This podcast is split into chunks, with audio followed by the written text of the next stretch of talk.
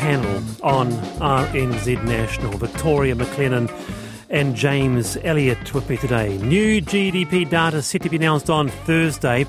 And gosh, it's been a year of food prices. Fruit and veggie prices increased 20% in just one year, Stats NZ said. We're all keeping an eye on interest rates and then those house prices, Auckland house prices down Oh, a couple of hundred grand. Prime Minister Jacinda Ardern said 2023 would be all about the economy and that it would be the top priority. And ANZ is forecasting a 1.1% expansion to the economy, taking the annual growth rate to 5.7% year on year. So, to discuss the economy, what lies ahead, senior ANZ economist Miles Workman joins us. Kia ora, Miles. Miles, are you there? Or uh, get... Yes, I am. Ah, Miles, hello. How are you? Welcome to the panel. Yeah. Look, so there is a lot in that. I mean, do you agree with the Prime Minister that next year will be all about the economy for New Zealanders? Well, I think for people on the street, 2023 is definitely going to feel a lot different. I mean, if you think about where the economy's been in recent years, we've kind of had that two speed economy with highly stimulated domestic demand via all that fiscal stimulus and all that monetary stimulus. Meanwhile, tourism just fell off a cliff. Now, as we go into 2023, that's going to be flipped on its head, so to speak. You've got the central bank tightening monetary conditions because there's too much inflation. You've got the government with its hands tied in terms of how much stimulus it can provide because the more it adds, the more inflation you get, which means the more the Reserve Bank has to do to pat that on the head. Uh, meanwhile, you've got tourism recovering. So, yeah, that two speed economy going from sort of going from gangbusters domestic economy to uh, a much weaker domestic economy as we go into 2023. Will prices all go up again, taking into account 7% or so inflation miles? Well, yeah, I, I, think there's still persistent pressures here when we're looking at the inflation outlook. And the big worry for the Reserve Bank possibly isn't exactly how high inflation gets in levels terms, it's going to become more about how persistent inflation is. And what's really driving that persistence is the labour market. We've got the, got to this point where there's a, a wage price spiral that's been allowed to develop. So people are, you know, the labour market's very, very tight. People are negotiating higher wages. For businesses, that's just a pure cost to them, which they have to then pass through to their prices, and the spiral continues. Uh, so you know, that's going to take quite a lot of monetary tightening to get on top of. Yeah. Before we go to our panellists, though, the, the new immigration settings yesterday, Miles, I'm wondering if uh, that will feed into the, wide, the wage price spiral, may, may take pressure off. I guess we won't, we won't know yet. Well, yeah. I mean, when we think about inflation and migration, you do have to remember that the migration impacts on inflation can be quite ambiguous.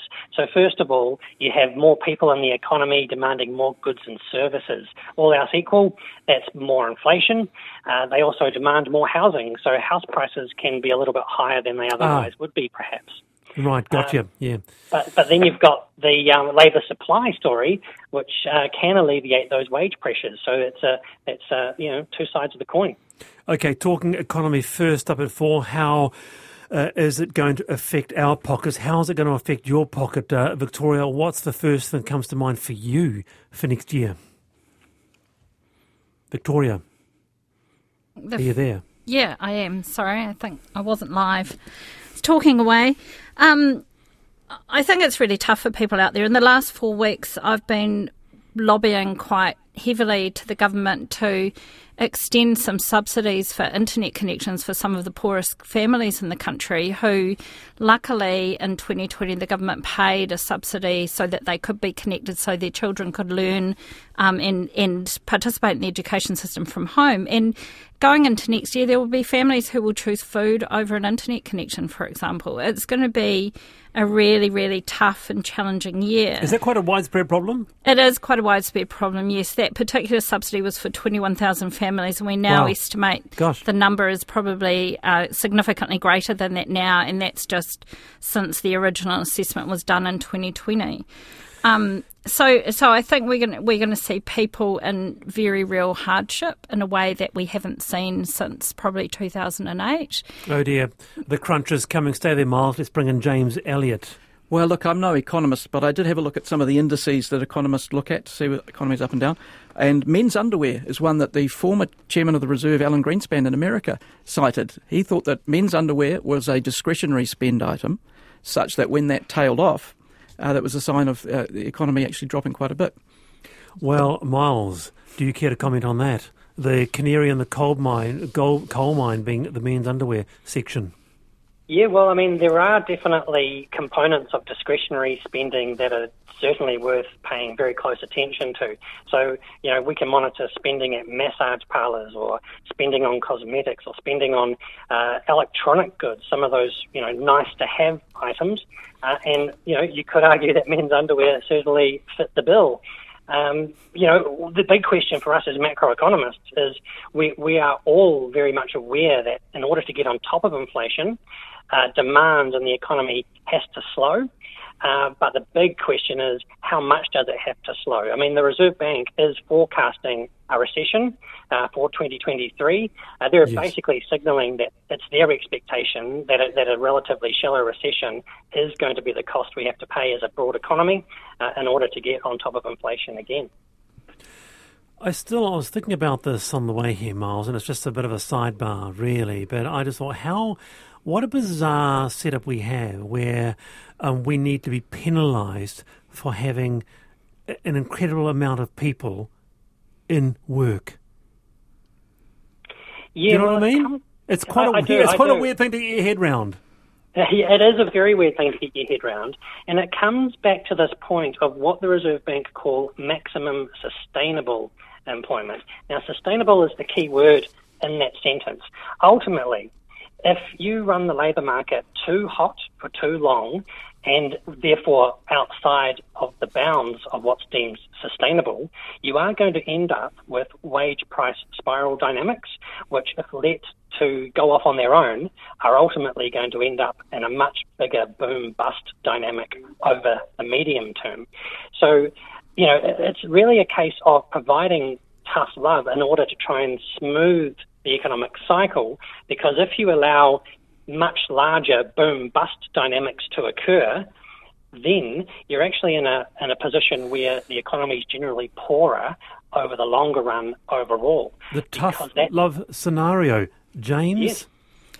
Yeah, well, that it is somewhat counterintuitive, isn't it? But it, Right. But it sort of makes makes sense In a way. in a way. Yeah. Mm. Victoria? Uh, I think to quote something I read, Miles commenting on the housing market recently, the tough love in how far the government's prepared to go um, is the other challenge. And we're going into an election year, and the capital gains tax boat has already sailed, but you can't help but wonder had they put that in place, whether we'd be in a different position now. Um, so we still have that housing pressure relationship with the economy that um, that I think needs to be balanced. Hey, but before you go, Miles, how do you think the New Zealand economy has performed over the last two and a half years of the pandemic? Well, I think it's fair to say that economists' predictions through this pandemic have not been great. Uh, Yeah. I mean, and that's partly why we're in the current inflationary hole that we're in, uh, is because we were all much too pessimistic about what we thought was going to happen. Fair to say the economy surprised us all on the upside. Uh, we saw a very robust household sector through all of this, which in hindsight suggests that both the government and the Reserve Bank probably threw too much stimulus at the problem. Uh, but, you know, that was a least regrets r- approach uh, given the degree of uncertainty. Uh, so what I would say is, you know, we are in a situation where there is a normalisation required, but up until this point, uh, the economy has surprised on the more robust side Okay. of things. So uh, let's hope it surprises us further going into 2023, uh, Miles, and perhaps let's all just call the Jets for now. Miles Workman, kia ora. Uh, that's uh, the senior ANZ economist there. It is 17 past for the panel. James Elliot, Victoria MacLennan with me uh, today. Now, Sue Grey, a Nelson based lawyer and co leader of the Outdoors and Freedom Party, is in custody after a judge removed her from the Nelson District Court for contempt this morning, NZME understands. However, a hearing is held, will be held this afternoon, where Grey is to appear before the court. Still a registered lawyer, last week Grey represented the parents of baby W in the Auckland High Court as they fought to use unvaccinated blood for their unwell child's heart surgery. And the case uh, was covered globally, wasn't it? With us is lawyer Michael Bott. Kia ora, Michael. Kia ora, Wallace. Kia ora, panel. Very nice to have you on, Michael. It's understood that when Grey was removed, she was supporting a defendant in court, not representing them. I mean, can you explain the rules here? Is this about upsetting the proceedings of a court process? Well, let's just start off first. I understand from later reporting that Ms. Grey uh, appeared represented by counsel at Mr. Bamford from Nelson and apologised to the court and was released. I understand that His Honour Judge Sohrab is releasing a transcript of the proceedings to the Law Society, so we'll see what happens there. But going back to your initial question, um, under the Contempt of Court Act, which came into being, I think, around 2019, basically it did away with the old uh, common law power of contempt and um, it's not codified it. And under Section 10, a, a, judicial officer, and that could be a JP, a magistrate, up to district court judge or judge of the High Court, uh, has the ability, uh, if they think that someone is willfully disrupting the proceedings of the court or willfully and without lawful excuse disobeying any order of direction of the court in relation to proceedings, may take one of two actions. One is that they can exclude the person from the sitting of the court or they might cite the person for disruptive behaviour. Right. And take the person into custody. And that's what may have happened here, because in this case here, the defendant was representing himself, and Ms. Grey was appearing as a McKenzie friend, which has a, a limited number of, uh, of powers and responsibilities, and you can't wear two hats. That is, be a lawyer and the McKenzie friend at the same ah, time. Ah, okay. Now I understand. Just uh, the, the uh, also for the latest, uh, she has been released mm. from the custody of a freezing police cell, quote unquote, after apologising to a judge for her conduct in court. And Sue Grey will now be the subject of a law society review. So, Michael, what does that mean? Um, it means that the judge used uh, powers granted under the, the Contempt of Court Act, brought them back. There was an apology. That was an end of it. You've got to realise that under the Act, the finding of contempt is not the same as a conviction, even though there's, there's the power to imprison for up to three months or impose a fine. But the Law Society basically hunt and kills its own. So there may there'll probably be an inquiry in relation to uh, what actually happened, looking at whether there was a transgression in terms of Ms. Grey's professional obligations uh, as a lawyer and officer of the court. But that's a matter for the Law Society. Okay, now I know you're a lawyer as well, James. Do you want to jump in first on this? Oh no, not not much to add really, except yeah. that it occurs very rarely. Uh, I think probably yeah. the best layperson understanding is that bringing the whole system of justice into disrepute um, by whatever behaviour was present at the time, and uh, will there be a, a law society investigation? Invariably, obviously, yes, there will be query where that process goes as well. I like the hunt and kill. yeah, never heard that before, Michael. before Michael. Stay there, Michael. Victoria.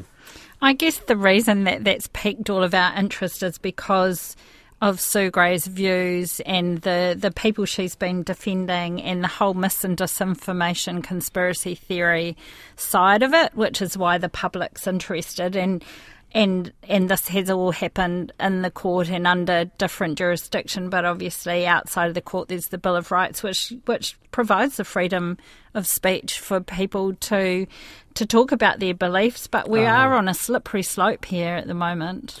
And that's why we want to raise this, Michael, because here you have, you know, uh, Sue Grey is a registered lawyer, uh, uh, and many have been asking how a prominent anti vaccination campaigner is being allowed to some might say, exploit a platform to, mis- to spread misinformation. At what stage do you lose a license in law? Well, it's, you breach your professional and ethical obligations. And in this case here, we're officers of the court. It's not our job to disrupt court proceedings uh, and, and talk over judges, etc. And I don't know what's happened here. But the thing is, when you have a proceeding and you disrupt it, you basically stop the, the, the, administration of justice and you effectively interrupt fair trial rights. If you disagree with the judge, you don't shout over the top of them, you appeal them, and there's a process for that. The whole point about the law is a system of order and rules. And you can operate within those rules very effectively. The minute you start trying to have a shouting match in court, you erode due process and undermine the administration of justice. But I want to ask you, Mike, and maybe you, James, how do you feel in terms of being being lawyers and you have someone the likes of Sue Grey who has certain beliefs. Uh, does it does it bring the law as a whole? Because it's all about trust these days. In terms of a profession, who do you trust? And you still want the pillars of law to be trusted, don't you, Michael or James? Well, you you, you do, and but you can't tar, you know, Sue Grey just because she represents clients who you may think belong to the tinfoil hat brigade. Put putting it to one side, has she breached her ethical and professional obligations? Now, if she shouted over a judge and tried to undermine proceedings as they were going on because she disagreed with something, arguably there, there may be a breach there. But the way to deal with it, if you have a judge who behaves in a way that you find uh, wrong in terms of the law, um, or anything like that. There's the judicial complaints proceedings, but there's also but there, there's a very established and long respected and often utilised appeal process, and that's the way you do it. Yeah, as Michael was saying, it's very much a rule bound process. So the issue is, I mean, sure, there'll be lots of lawyers out there whose beliefs Michael and I disagree with as well, but that's not really right. the issue in terms of their conduct before the court. Right. Um, and Michael, I think, has circumscribed the rules component of that very well. No, well said, well explained. Someone says Sue Grey has many supporters amongst your listeners, Wallace, not the first lawyer to be disciplined. Well, that's also true. Quite right. yeah.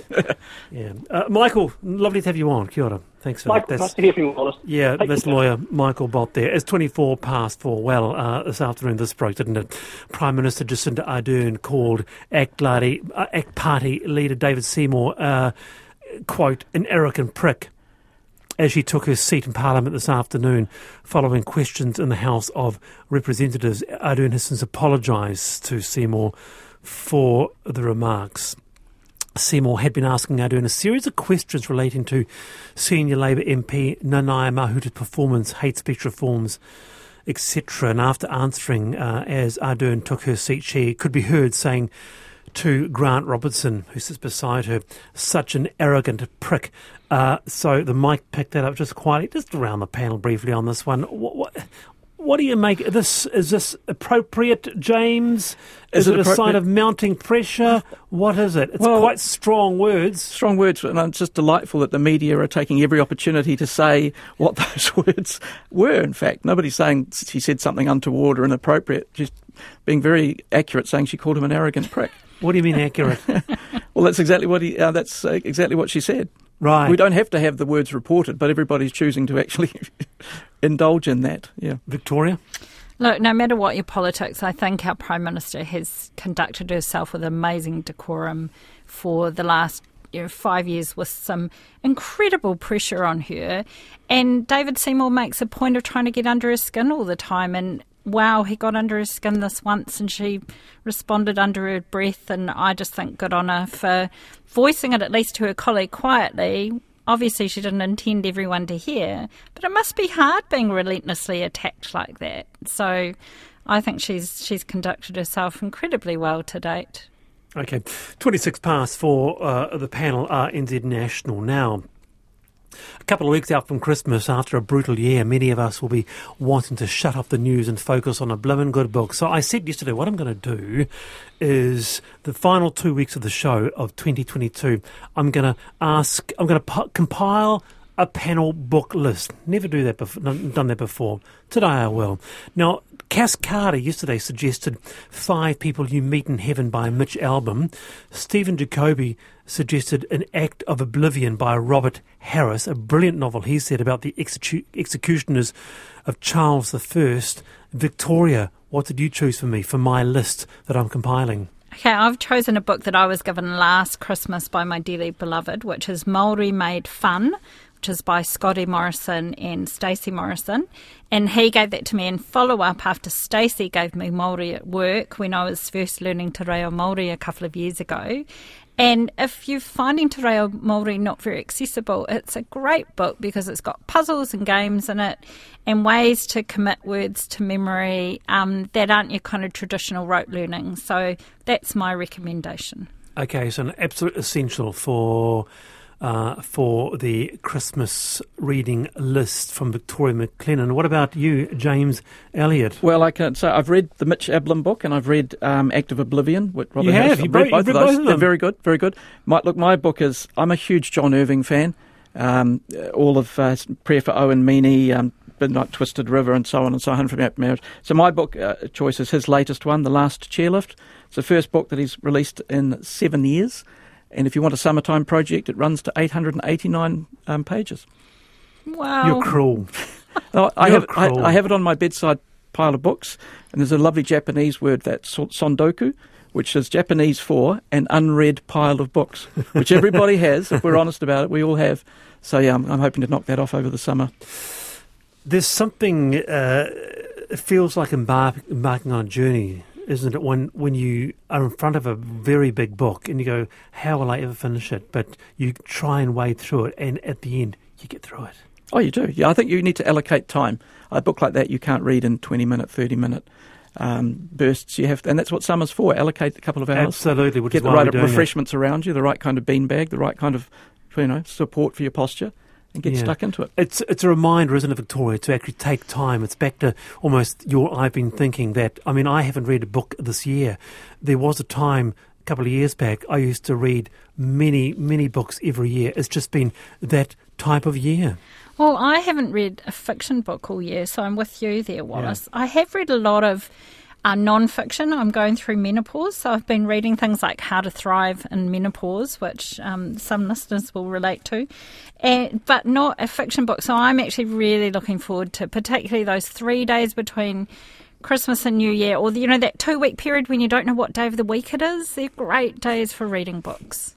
Good on you both. All right, uh, you're on the panel, RNZ National. By the way, we've had quite a response regarding uh, Prime Minister's comments about David Seymour being an arrogant prick, of which she uh, apologised.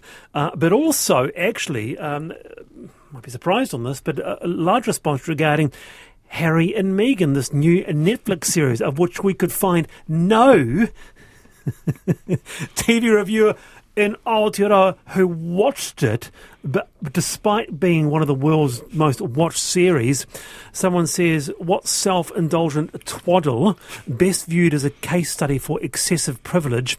But David says it is delightfully tranquil, just nice people.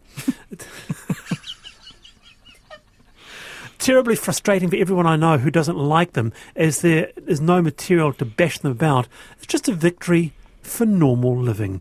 You're on the panel, RNZ National.